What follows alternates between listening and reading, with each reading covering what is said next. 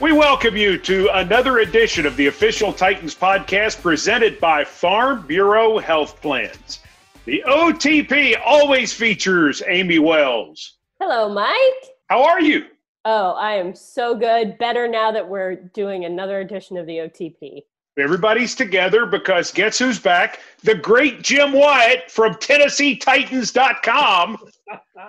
I'm here. I'm in a rocking chair, so I've been rocking in and out of the picture oh, here. Oh, don't do that. Stop doing that. Please, please discontinue that. And of course, the man who is the spokesperson for Farm Bureau Health Plans himself, Coach Dave McGinnis. How are you? Hi, guys. It's so good to see you. You know what I said earlier? I feel like a puppy when uh, ever somebody comes in the house. I'm so happy to see you guys. You know how your how your dog's always so happy to see you, like you've been gone forever and you've been gone for ten minutes. I miss you guys. This is great seeing everybody. All right, so we are in the hours. We are literally down to hours before the NFL draft on Monday. Titans head coach Mike Vrabel, Titans general manager Jon Robinson spoke to the media. Jim Wyatt, what, if anything, jumped out to you? Well, We had a dog barking through the conference call. Might Coach Mike was referring to a little bit earlier. He didn't give up too much. You know, uh, you know, he said that you know, as usual, he's open for business as far as the trade goes. You know, potentially did, didn't necessarily bother him if the team had to move out of the first round, as long as it could get more picks. You know, the Clowney question came up. Uh, uh Jadeveon Clowney obviously has been a topic of conversation around the NFL, and the Titans have been linked to him since Jon Robinson expressed an interest in him a couple of weeks ago, and and said what the team does in the draft certainly could impact what happens with Clowney. They may circle back to him before the draft or after the draft, so we'll have to see what happens there. But didn't reveal much. I mean, he, knows how to play this game and uh, talk through some of the issues that the team and teams across the league will be dealing with with the with the different draft this year. Obviously, a virtual draft opposed to you know how we've seen it so many years in the past. Amy, what if anything grabbed you from the pre-draft news conference on Monday? You know, Jon Robinson was kind of walking us through the technology aspect and what things are going to be different. And I was surprised by the amount of different channels that he is going to be a part of and be plugged into all at once. He has his scouts on a separate channel from some of the people who would usually be in that war room, which is a separate channel from all the other 31 general managers. He's going to have a lot of moving parts and a lot of different screens that he's going to be monitoring. So I'm interested to see how all of that unfolds. And it was it was cool for me to be able to get a little bit of an insight into what that exactly is going to look like come Thursday. Coach Mac, as you talk to your friends, colleagues, everybody that you know around the league, what are you hearing about the technology and the concerns that people have, if any, going forward in this process? Well, some are more challenged than others, and I think uh, you know since we've been into this situation for for a while now, people are getting more comfortable with it. I talked to some people after their dry run, and it was a little challenging at first I think the mute button is the big thing that everybody has to, get, has to get used to. You know, when everybody is hooked up. I mean, but just learning how to operate it. But the overall feeling is is that we're going to be okay. We're going to be fine. You know, uh, Amy referenced, you know, what Jon Robinson, how many different areas he's going to be hooked up to and and hooked into. And I, I think, look, I think all of the IT departments in the National Football League are very, very accomplished. I mean, in this day and age, you, you hire those people to do that. And then plus, I mean, you know, Jon Robinson is very, very tech savvy. There are some general managers and some head coaches that are not as tech savvy, but they are going to have some help with it. And so to me, the, the biggest thing I came away with is we were we were, we're interested to see how it works, but we're also looking forward to making it work. Not anybody that I talked to said we just don't like this at all. Nobody. I got that from nobody. Coach Mac, let me stay with you for just a second. Jadeveon Clowney has not signed with anybody at this point. And obviously, Titan fans are very interested in that because the Titans' name has been mentioned with him on multiple occasions. But why has nobody signed the big man yet?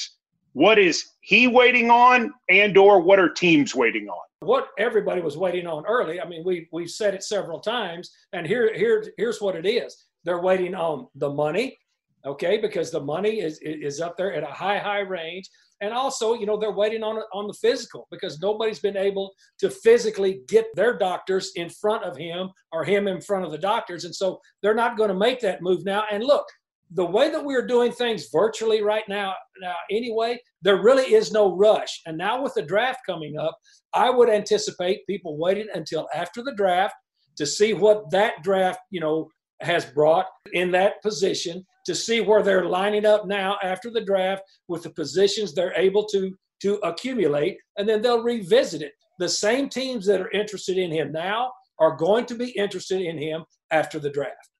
Interesting answer. Jim, I want to go to you on this because someone brought this point up to me and I didn't know it, largely because the Titans have not been in line for a compensatory pick in quite some time. But if you sign a free agent after the draft, he does not count towards the compensatory formula. So, whatever you've done, whatever you've lost and gained as of the draft, that determines your compensatory formula for 2021. How much of it do you think are teams right now saying, let's wait till after the draft because we want to make sure we get as many picks next year as possible? Certainly a factor. And I've heard people speculate that being potentially the reason the Titans are waiting, that if you wait, sign them after the draft, then you're going to get a third round pick for Jack Conklin leaving. I, I don't know that you uh, that teams are necessarily doing it because that. Yes, it would be an advantage, but you play that game, then you're certainly putting yourself in a position to have somebody else jump out and get them. So I think you, you know, you've got to factor in, like like Coach Mac said, his health and the questions around uh, what he would do as far as the physical is concerned, the money part of it. And you mentioned the big man being on the market. Well, the big man wants a big a big contract as well. And he initially said he was going to play for 20 million a year. You know, he's now said maybe 17 to 18 million. I'm working on uh, my most recent mailbag. Somebody's asking me about whether he potentially play for a one-year prove-it deal for 12 to 14 million. That, that's up to Jadeveon Clowney, and I, I don't know whether he's willing to do that or not. So. Uh, you've got a lot of factors you have to consider. And you know, I think when you mention Clowney and some of the things that surround him, there's one other free agent that's that uh, played for the Titans last year, Logan Ryan, finds himself in a similar situation. That you know, you money is a factor. Health's not necessarily a factor with Logan, but money's a factor, and the the, the danger that some of these players will be faced with if, if the team that's interested in them right now decides to pick somebody in that draft and uh, and addresses it with multiple picks at that position, you're probably going to lose a, a, someone who is courting you at the time. So uh, a lot of things to factor in, and the compensatory pick is a good question, certainly a part of the equation. Speaking of staying in, Amy Wells, you've started doing a new feature for the Titans social media channels, checking in with Amy Wells, where you've spent time checking in with former and current Tennessee Titans players. As you have recorded these and as you've talked to these guys who are having to stay at home, both former players and current players, is there a common thread that you're hearing amongst all of them? Well, it's interesting. Everybody is trying to stay in and just take it one day at a time. But with current players specifically, every single guy has talked about getting back to the basics in terms of keeping their bodies ready for what will happen when we eventually are able to return to our training facilities. Guys are doing a lot of like push ups and sit ups and things that a lot of guys have said, I haven't done this stuff since high school. You know, I talked to Rashaan Evans and he was like, I feel like I'm getting ready for the, the state championship game now instead of getting ready for the Super Bowl. But these are the types of things that they're doing. They're really getting back to their roots, I guess, when it comes to training. And it's been really interesting because we know that teams are trying to keep up their kind of routine training plans that they have for individual guys. But a lot of guys are just ditching the equipment and ditching some of the things that they've gotten used to as NFL players and are just really going back to like Rocky style workouts. So that's been cool to hear guys um, really taking it like back to the garage to get get their bodies ready for the season. Coach Mac, a lot of what is being discussed right now with the virtual off season, I, I think a quarter of the teams started this week. The, the rest will start next week, and we'll be able to go three straight weeks. From your understanding, what you're hearing, what will they be able to get done during the, the virtual off season that they're going to get a chance to start having? you know, I, I, don't think you'll have the big team meetings because that's a lot of people, you know, to to to, to put onto to, to one screen at one time. But I think that when they break it down uh, to their individual groups, both defensively and offensively, and then down to the subsets of the of the position rooms, you can get your installation in virtually. That will be no problem. You can get that in. You can get feedback. You know, just like we're getting feedback from one another right here. Visually, you can do it, and so they will be able to. They will be able to get you know all of their all of their uh, installation in you know, once they start, once they are able to start doing that. I liked what Mike Vrabel said. He has has told his coaches they've met as a coaching staff about keeping it basic to begin with because that's going to be extremely extremely important to get everybody back on the same page you've got to get into the football mindset that's what's the great thing when they all come back together in the facilities like they normally do you know, you leave all of the off-season thought process behind you, and then you're back into the, the NFL team concept. Well, now they're going to have to translate that team concept virtually. And he wants them to get back into that mindset and that mode first. But but you're going to be able to do it. I I, I spoke with a, a, a college coach about the way the NCAA is doing it. The NCAA started out just allowing their coaches four hours a day with their players they're upping it to eight hours next week. Okay. And so clearly you can get something done, and they will get something done. The Titans will be very organized. I do know that. I want to mention right now that this is the OTP presented by Farm Bureau Health Plans. Healthcare coverage from Farm Bureau Health Plans is like an extra set of pads when you need them the most. They've been protecting Tennesseans since 1947. Farm Bureau Health Plans. You know, I love the fact that Farm Bureau is now sponsoring the OTP. I know. I absolutely love that. That is fabulous. You are the face of Farm Bureau Health Plans. How did you get that gig? I'm not the face, but I'm a big fan. is Coach Mac, are you doing yours from the Oval Office or from maybe a room at the Biltmore Hotel? It's just the spare room in East Nashville. That's where I'll, I'll invite you. I'll invite you to this room sometime, Jim. That's where he plays Clue with his friends. so and so with a candlestick in Coach Mac's fancy room. Looks like they filmed the movie Knives Out, uh, maybe in that room. There you go. Jim Wyatt, do you believe, and then Amy Wells, you get to go next, followed by Coach Mac.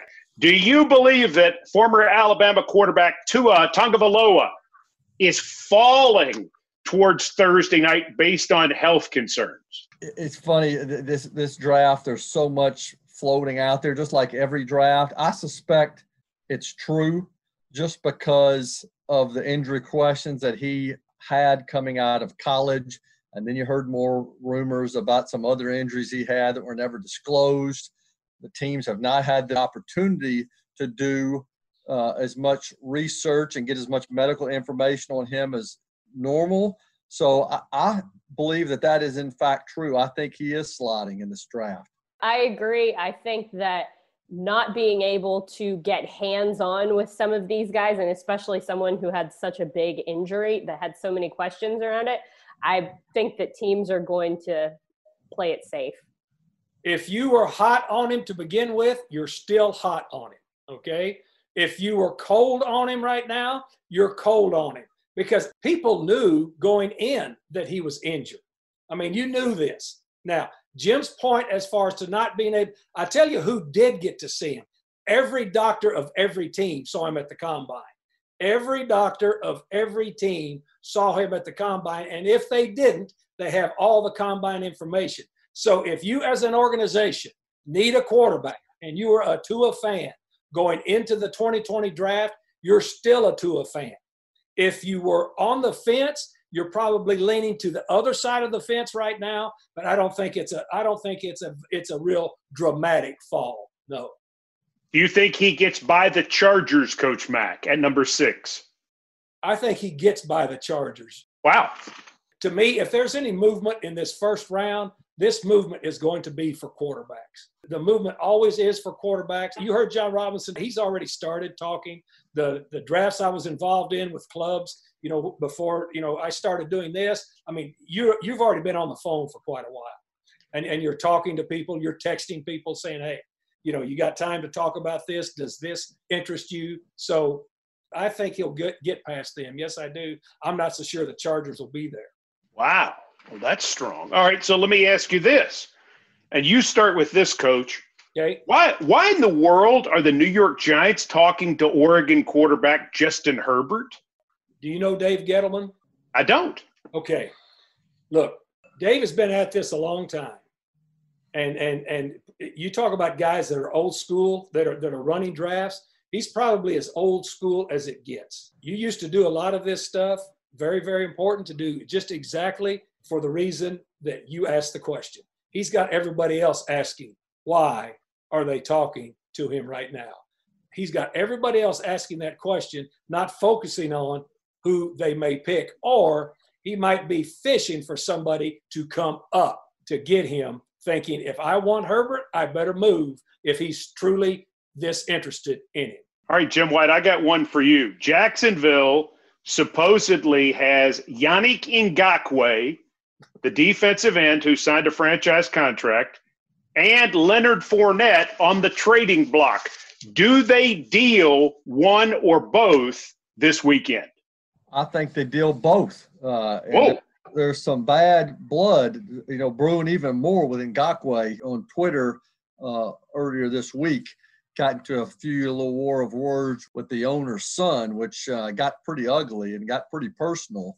And uh, I don't know if you can repair that one, to be honest with you. And then the Fournette, you know, a buddy of mine, uh, Ryan O'Halloran, who now covers the Broncos, that uh, you know previously covered the Jaguars, you know, made a point over the weekend that usually when the Jaguars start floating players out there uh, as far as trade bait, that they're done with them. And uh, and the fact that he is being mentioned as somebody that they are willing to move tells me that they're moving them. So I say both of them are are going to be uh, on the move at some point before the 2020 season. Whether it happens during the draft, after the draft, but before the season starts, I think I'll be surprised uh, if I see either one of them playing against the Tennessee Titans as a Jaguar. Is anybody happy to be a Jaguar right now?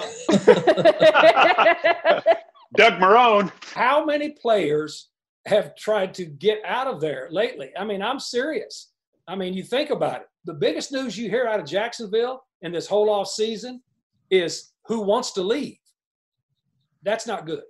I say send them to the NFC. Good riddance. I mean, they've already got two number one picks. Jacksonville has nine and 20. You wouldn't think they could get a number one for Fournette because running backs generally don't go for that kind of market when they're traded. But what do you think they could get for Fournette, and, and what do you think Ngakoue could bring? Well, I don't think they'll get a first round pick for anybody just because they've already floated it out there right. that, that they want to move them. And so that tells you that you know they're going to be available somehow. To me, during the draft, to Jim Wyatt's point, if somebody really needs you know somebody to rush the passer badly, and they and they they they're out, their pass rush board is dry, they may say, okay, we will give you.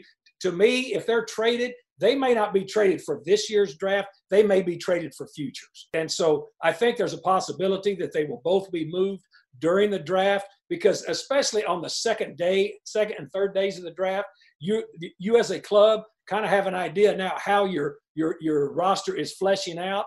And so if somebody says, "Look, we're really void here. Here's what we can do. Here's what we'll give you. Here's what we have left in this draft. Here's what we've got possibly left for next year." That's what I think will happen. All right, let me go back to you here, coach, for this one. Washington's head coach is Ron Rivera. You coached Ron Rivera through his entire time in Chicago. You know him well. Washington does not have a general manager currently. Supposedly, they're going to hire one after the draft.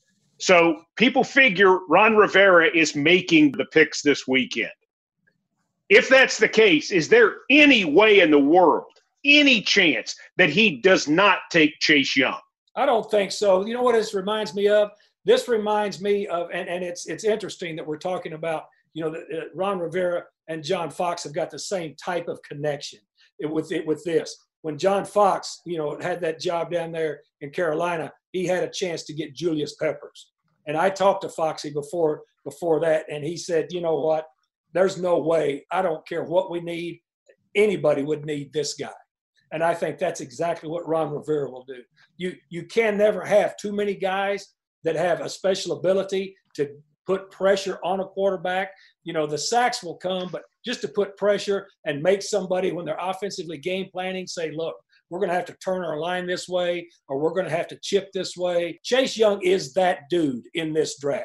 He is that dude. The next dude behind him is Chase on, but he's not what Chase Young is. I think Ron Rivera will stick right there and take that player.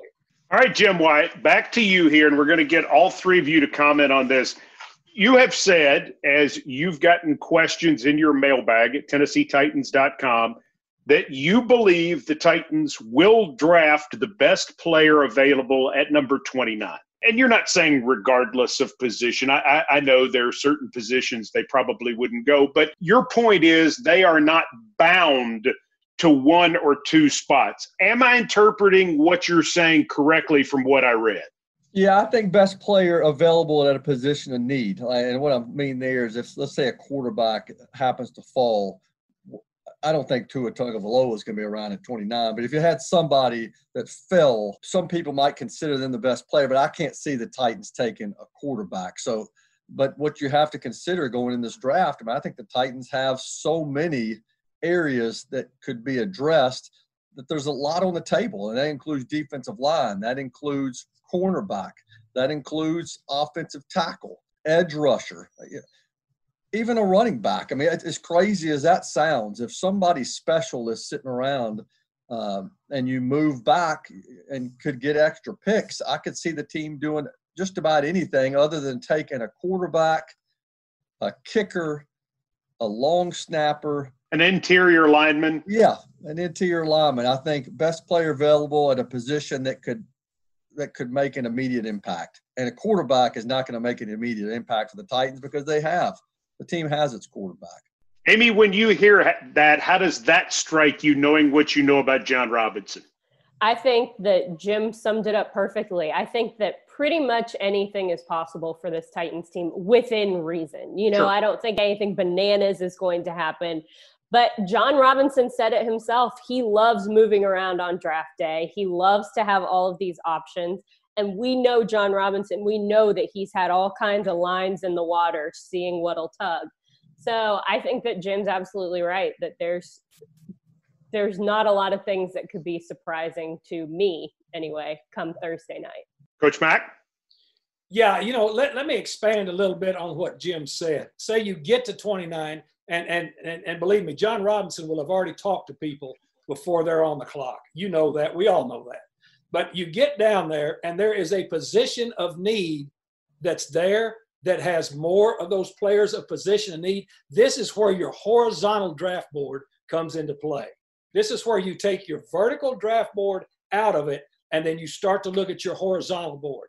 And that's why it's so important because now say you're down there with a corner and you've got four corners kind of grouped in the same spot, or you get down there and there's a and say say there's an offensive tackle and you've got tackles kind of in the same spot group for the next round and you start talking to trade partners that would be within the range that you think some of those may be that could help you get a player similar that you have graded very similar and then pick up extra picks that's the way I think he will go. I don't think he's going to zero in on one person. I think once he gets to 29, he will zero in on his horizontal board and zero in on pods of players and positions. Because when you pod players up, you compare them not only to the players that are in that position, but that are horizontally across the board in the different positions are in the same pod. All right, so let me stay with you for a second, coach, and I want to go back across to Jim next and then to Amy. If you had to rank the odds of what the Titans are most likely to do in the hours leading up to the draft, would trading back be the number one on that list in terms of the most likely scenario, Coach Mac? In my mind, yes. Jim Wyatt?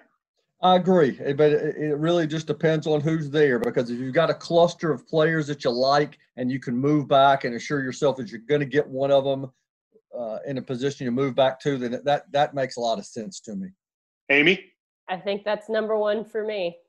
Okay, I want to do something else. Jim Wyatt does something at TennesseeTitans.com that I just love. I, I love your look at the mock drafts.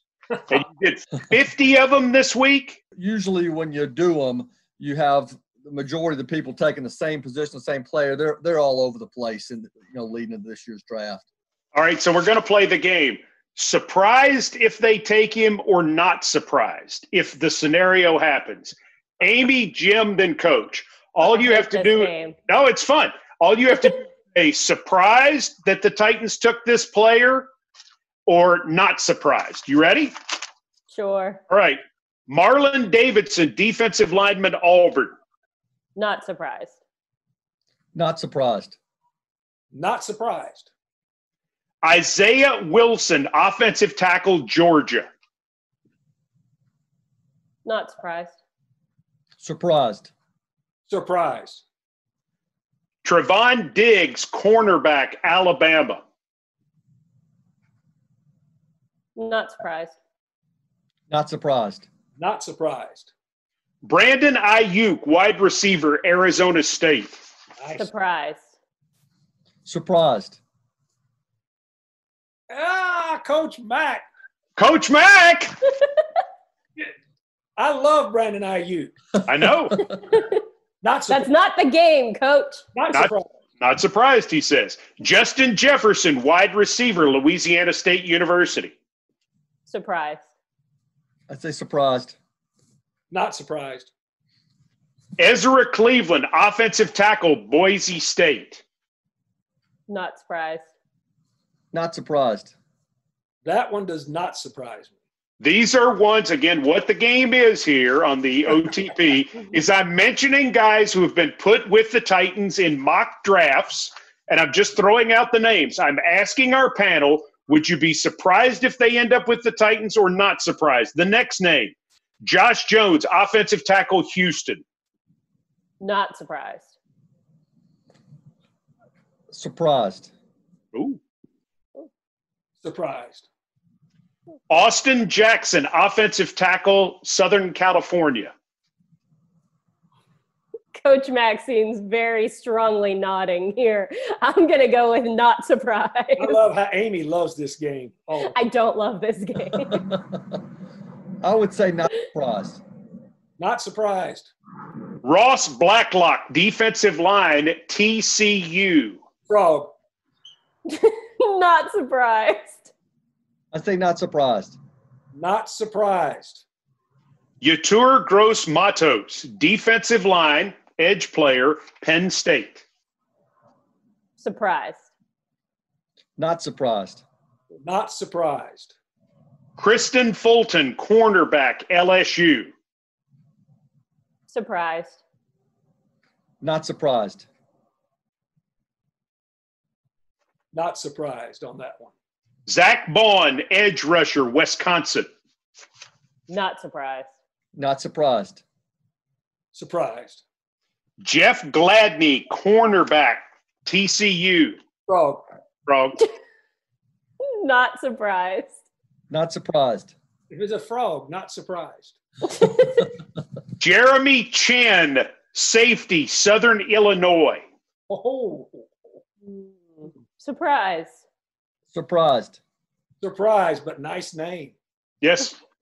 These have all been mentioned as Titans in mock drafts that Jim had at TennesseeTitans.com. AJ Epenesa, outside linebacker, defensive end, Iowa. Not surprised. Not surprised. That surprised me a little. Jaylon Johnson, cornerback, Utah. Not surprised. I say surprised. That would surprise me.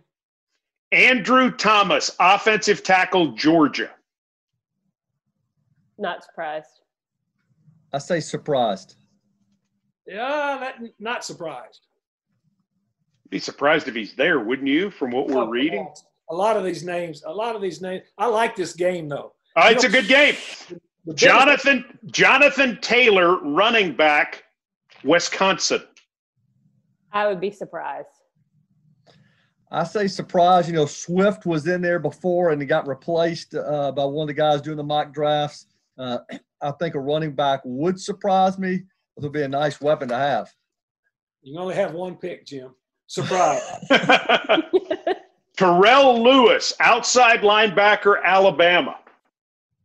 I'd be surprised. Not surprised. Surprised. Denzel Mims, wide receiver, Baylor. Mm-hmm. I'd be surprised. Surprised. Surprised. That's 20 different names mentioned with the Titans in the mock drafts. That's why the draft is so great. I mean, it really is because there are 32 different rooms. Now there's a lot more different rooms than that. But there's 32 different decision makers, and that is why this is such a great exercise. I love doing that exercise, and the biggest reason I love doing it is watching Amie Wells's face. Oh, it is. It, it's so worth it to me. It's a treat. I don't like it. Coach Mac, do you have a favorite player, regardless of round, in this draft? A favorite football player? Just a favorite, yeah. Just somebody you just like. Man, I just love this guy. I love the way he plays. It's not doesn't matter which round. I just enjoyed. I just enjoyed watching him play ball. Amik Robertson from Louisiana Tech. Oh, is he is he the next honey badger? That guy, I tell you what, you know, for DBs, uh, being able to stay in phase, then being able to be competitive at the catch point, and then just have a dog mentality to you. I love the way this kid plays. It's so much fun to watch him play. And I don't, I mean, he's 5'8, a buck 85 maybe, but that dude plays ball. I love watching guys that love to play ball. He loves to play ball. 14 picks in three years playing down there. Had a chance to go to LSU at the end of his recruiting process and said, nope, I'm going to stick with my commitment to Louisiana Tech, and then became all world there. Mike Detillier, who is best friends with Ed Orgeron, uh, uh, best friends since childhood. Literally, there it is with his Mike D guide. Here's mine. Got my Mike D guide right here. Amie, you didn't get one? I've got oh, a. Yeah, Mike has mine. Mike Detillier says it's Ed Orgeron's biggest mistake since he became head coach at LSU in terms of recruiting. Amik Roberts. Wow, that's a that's a great that's a great story right there. When you watch him play, if you like watching ball, watch that kid play football. I'd love to coach that kid. My favorite player, and I have an SEC bias, I admit it, but Clyde Edwards-Helaire from LSU is my I think the guy is just a ball player. I know he's five seven, and this is the year of short backs too. I mean, Swift is five eight, and there are a bunch of them who are five nine. Uh, McFarland, I think, from Maryland is five eight. But I love Edwards-Helaire. I, I like his fierceness. I like how he runs inside. He's got a little Emmitt Smith to him. Uh, doesn't seem like he should get through holes that he does. He can catch the ball. I, I love this player. Gets in the end zone. Um, I think somebody's going to steal him on day two. Jim, do you have a favorite player? I have an SEC bias too, I admit. Jerry Jeudy. I just like the way he plays. I like his speed. I like his ability just to kind of glide almost and still race past defenders. Uh, I think he's going to be a special pro. All right, Amie Wells. You can't say somebody from Missouri. I mean, I guess you no, can. No, I won't. But here's my thing my chance to evaluate this crop of players has been taken from me because the pre-draft visits have all been moved virtual, and that right, is where wait, I fall. Whoa, whoa, whoa, whoa, whoa! Yeah, so let's tell everybody: Amie gets to interview players on pre-draft visits, and so she gets to know them, and she right. always has she always has her views based on not only the tape, spending time with Coach Mac, getting the feelings from that, but you you get to know I get to know them and okay. I get to have conversations with them. And so I didn't get very many this year. So I'm going to have to just pick Justin Madubuike. Madubuike. Out of Texas A&M. I've enjoyed watching him. I've had a chance to watch a little bit of his tape and some of the things that he does. And holy smokes, he is a big dude. So that's my favorite player that I'm rooting for. And I wouldn't mind if he was a Titan. You know who has been training him getting ready for the draft? Former Titan defensive lineman. Who? Sean Smith. Well, there you go. See, he's part of the family already. Where does Madubuike go in this draft, Dave McGinnis? He'll be in the second round. He will be in the in the top third of the second round. He's a good looking player. Good, Mhm. He's a good player, and he he just he plays consistent. Nice pick, Amie. I mean that that that, that kid likes to play ball too. All right, I got one more for you, Coach, before we go, and that is the post draft scramble for the undrafteds. Wow. And for and for those of you who have never seen it, the four of us have had the chance to see it. Coach Mack has obviously lived it. The other three have witnessed it. You have people running throughout your building with phones, going into different rooms, doing recruiting, talking to players, talking to agents, trying to gather this class together. It would seem like the undrafteds are even more important in this draft because you're not going to know as much about your back end guys. The guys with questions, big questions, probably aren't going to get drafted. You may be able to get a better player in the undrafteds than you can on day three. That being said, how are they going to handle this? How are teams going to handle this without everybody together in the same building? Let me give you a little insight on what goes on. First of all, you start to you start to put this group together early, and you lean on your area scouts hard. And what you do is you assign an area scout with a position to the position coach. And so you're the secondary coach. I'm the area scout. I'm assigned to all the free agent DBs. I, have got all their numbers. I've got their agents. I've got everything. And then I come to you. This is prior to the draft saying, look, if this is this is this is this, and you, you categorize them A, B, C, or D. You categorize them for th- those four categories for three reasons. The first is for want. The second time, the reason you do is for the amount of money you're going to spend because you've got a finite amount of money that you can spend on these free agents. Each club has the same finite amount of money. So if you go out and you give $20,000 to one, well, then that means you're not going to be able to give as much to another one. So once this starts and once you get around that sixth round, how how good a job your assistant coaches and your area scouts have done prior to the draft of staying in touch with these guys. And you never call them and say hey look when you're not drafted you don't ever say that. What you do say is look we really like you as a player. Good luck in the draft. God bless you. You know if it comes up and we have a chance maybe something will work out if not and just say you're not drafted we'd love to get a chance to be able to talk to you because you would be a great fit for what we're doing here you go through who uh, who all you have on your roster, everything at that position. You'll try to involve the position coach sometimes if it's a real high priority free agent. Look, this thing is this thing is organized chaos. It really, really is. It's a lot like the floor of the stock exchange. Right. Some guys over here saying, I got so and so. How much did you give him? 10 grand. Okay. We got this much less. Look, I've already offered him 10. You can't. We're out of money. Take that away. It's it's a pretty amazing process. I loved it. It's the Wild West. It is exactly the Wild West. And it's really going to be the Wild West with everybody not in this, you know, with people not able to run down the hall and say, guy says he'll take two grand more. He'll come if we'll give him two grand more. And, you know, whoever says, yeah, we'll sign off on that. Now, who do you call? You hit it. This is going to be interesting. You know, just a note, Co Brocato, who I, I really love. God bless Co. Taught me more about scouting than I, I could ever, ever, I could never pay Co back for what he did for me. When he was going after free agents, Co had no boundaries. Co would offer, no, Larry, Co would offer guys so much money and come in. I got him. How much you offering? Twelve thousand. Co, we don't have that much. Oh, we'll figure it out. So he would just go. Co had no boundaries. You finally had to say Co, and it, it couldn't be anybody couldn't be anybody but Floyd or Jeff Fisher would finally have to say, CO, you're done with free agents. you know what he did with Brad Kassell? Remember that? What he did with Brad Kassell? Tell the story. I mean, Brad Kassell from North Texas that played for, you know, played for me. I love Brad Kassell. one of the toughest dudes I've ever coached in my life. Just real country tough. All right, love the dude. Okay, but you know we were trying to get him, and, and I mean, and Brad Kassell couldn't run out of sight in a day.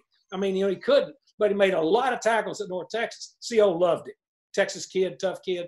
And so CO, we're trying to get him. And some said, well, what did he run? Don't worry about what he ran. Well, well, you know, and so Floyd's trying to, to help CO out and, and enhance Brad Kassell's profile and said, well, does he long snap? Yeah, he's a good long snapper. All right. We we sign him as a free agent, bring him in. About the second day, Alan Lowry said, Brad, come on down here and snap. And Kassell goes, why?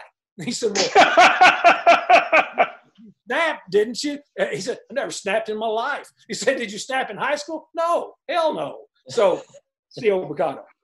He was a quarterback in high school. He, that's what he's saying. Because I was a quarterback in high school. I didn't long snap. Oh, my, but you know, you know what? He was a good player. Oh. So CO was right. I love Brad Kassell. Brad Kassell is one, he's in my top 10 just just because he's Brad Kassell. Correct me if I'm wrong, but Brad Kassell had a an interception in the season finale against the Lions, I guess, in 2004. And 19 tackles. And so we're reviewing the film. Thanks, Jim Wyatt. Another Coach Mac story. And so we're reviewing the film with Jim Schwartz at the end of the season. All right.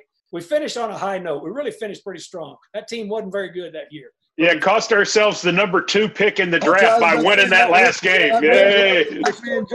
Ended up with Pac-Man Jones. Yeah, it was really it was really great. Thanks for winning that, Coach.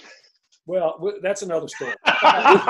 anyway, anyway, we're watching the film as a defense, you know, with, with Jim Schwartz, and we're watching and watching and watching. And of course, I've already graded Kassell's film the night before, and I take it in. I said, Schwartz, you're not going to believe the game Kassell had. 19 tackles. I mean, every one of them documented. So we're, we're watching it, watching it. And so the players, when we're watching the tape, the last day in there as a defensive team, they start cheering for Kassell every tackle that he makes. And Keith Bulluck was a huge Kassell fan. And so, so at the end of the meeting, everybody jumps up and starts cheering. They carry Brad Kassell on their shoulders out of the defensive meeting room. Amie, I, w- I wish you could have known Brad Kassell. There has never been another Titan quite like him. I would say for what Jim Washburn was as a coach, and I love Jim Washburn, Brad Kassell was as a player, two old school outlaws. Oh, a nice analogy. That's yeah. perfect. Coach Mac, you, you, probably got some insight, more insight on how Brad Kassell tore his Achilles, I think, at a barbecue on the 4th of July he was down there with all of those other yahoos that he grew up with. It was, it was the Fourth of July. It was on a homemade cement picnic bench. So you can imagine what that was, okay? And after about 78 beers, he sat on the edge of that thing, okay? And it tipped, and the whole cement block of the seat came down and severed his Achilles, okay? Oh. I know exactly how it happened. Oh. It was a family picnic with quotation marks around family. he came into training camp and tried to hide the Achilles for about three days. I was doing my individual drills. I said, Kassell, have you worked out one inch this summer? I said, What is wrong with you? Because he wasn't the fastest dude anyway. But I mean, he was slower than smoke off snow going through those drills. I mean, it was amazing. And so finally, you know, we got him in there to Brad Brown, and they looked at him and said, Coach, oh my, oh man, when, when he went in to talk to Jeff Fisher, it was amazing. But he played with that, didn't he? No, he well, he tried, Mike. He he he had he had to get it fixed. He, oh. he, he tried early on, but it was I know exactly the story. I lived it. Yes. And you didn't even ask about the story about him getting a fight one night on the caravan either. That's another whole. That's thing. your story. That's, That's your story. Yeah, I did, they didn't tell me about that for a year. They they hid that from me for a year. He went to an establishment, and uh, I mean these were you know this is a long time ago. Before before these, where you could have the you know you could take a lot of pictures. Oh man what was Brad Kassell's running mate name that we brought in? Cody. What was Cody's uh, name? Cody Spencer. Cody Spencer. The he was another one too. No, the wrench. We brought the wrench in with him, and they had been running mates. Brad Kassell was was the Cody Spencer's the wrench's mentor at North Texas. They knew the North Texas Police Department and bail oh. by first name. Let me tell you something. This is why you listen to the official Titans podcast presented by Farm Bureau Health Plans. This is why, right here. If you listen to nothing else, the Brad Kassell stories are worth it. And Jim Wyatt, thanks for egging it on. I need to see Coach Mac in a robe smoking a pipe in that. Uh, perfect. Oh, Jim Wyatt at TennesseeTitans.com. Great stories and features. How do people follow you on the social media? At Jay Wyatt Sports. And as you mentioned, our website now, TennesseeTitans.com. Amie Wells, how do they follow you on the social media? At Titans Amie, A M I E. Coach Mac, we're getting ready for big work on Titans Radio. We're going to do the entire first round on Thursday night. Our coverage begins at 7 Central on Titans radio stations. And the entire second and third round on Friday night, our coverage starts at 6 o'clock Central Time. Are you ready? I'm so excited about this. I'm so excited about this. I'm just sad when we turn this off that I can't see y'all anymore. Well, I know it's been it's been so great to be with you guys again, and thank you for the Brad Kassell stories. Oh gosh, I would love to have Brad Kassell on an edition of the OTP. I don't know that we could air it, but I would tape it. Do you have any Matt Castle stories by chance? I think Matt Matt Castle, another great guy, but uh, I'd say those stories are pretty tame. Those stories, those stories are diametrically different. I would yes, I would say they're very they're very different. They would involve Chuck E. Cheese and his children and his wife, and lots of happy things. He's a good guy though, funny guy too. All right, so for Coach Dave McGinnis, for Jim Wyatt, for Amie Wells, for Brad Kassell, Mike Keith, thanks for being with us for the official Titans podcast presented by Farm Bureau Health Plans, better known as the O. TP.